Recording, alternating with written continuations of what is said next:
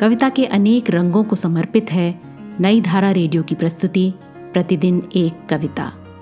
कीजिए अपने हर दिन की शुरुआत एक कविता के साथ। आज सुनिए चार प्रेम कविता। कवि हैं मधुसूदन आनंद। सुनिए उन्हीं की आवाज़ में।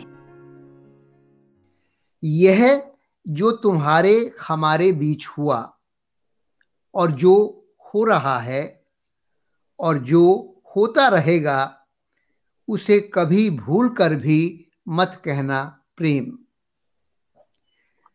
यह महाविस्फोट के कोई तेरह अरब सत्तर करोड़ साल बाद मलबे के दो छोटे छोटे टुकड़ों का आपसी आकर्षण है, जिसके लिए सारा यूनिवर्स, तमाम आकाश गंगाएँ और सौरमंडल और तारे कम पड़ गए। सिर्फ़ पृथ्वी ही बनी वह जगह जो खुद तमाम खिंचावों और बलों के बावजूद हमारे लिए एक रस्सी की तरह तन गई।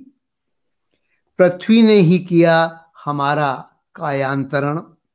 एक तरफ़ से तुम, दूसरी तरफ़ से मैं रस्सी पर चढ़ गए।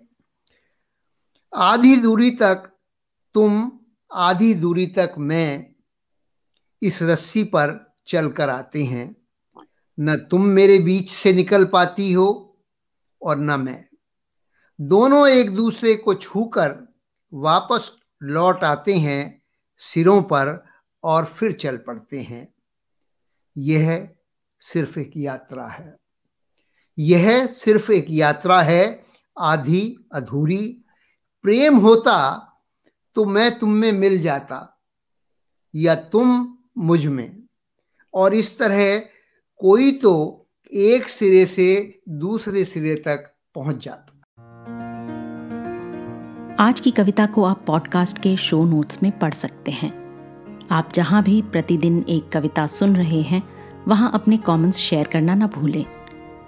अगर आप चाहते हैं कि नई धारा रेडियो की ये प्रस्तुति हर सुबह आपके व्हाट्सएप पर आ जाए तो हमें इस नंबर पर मैसेज भेजें।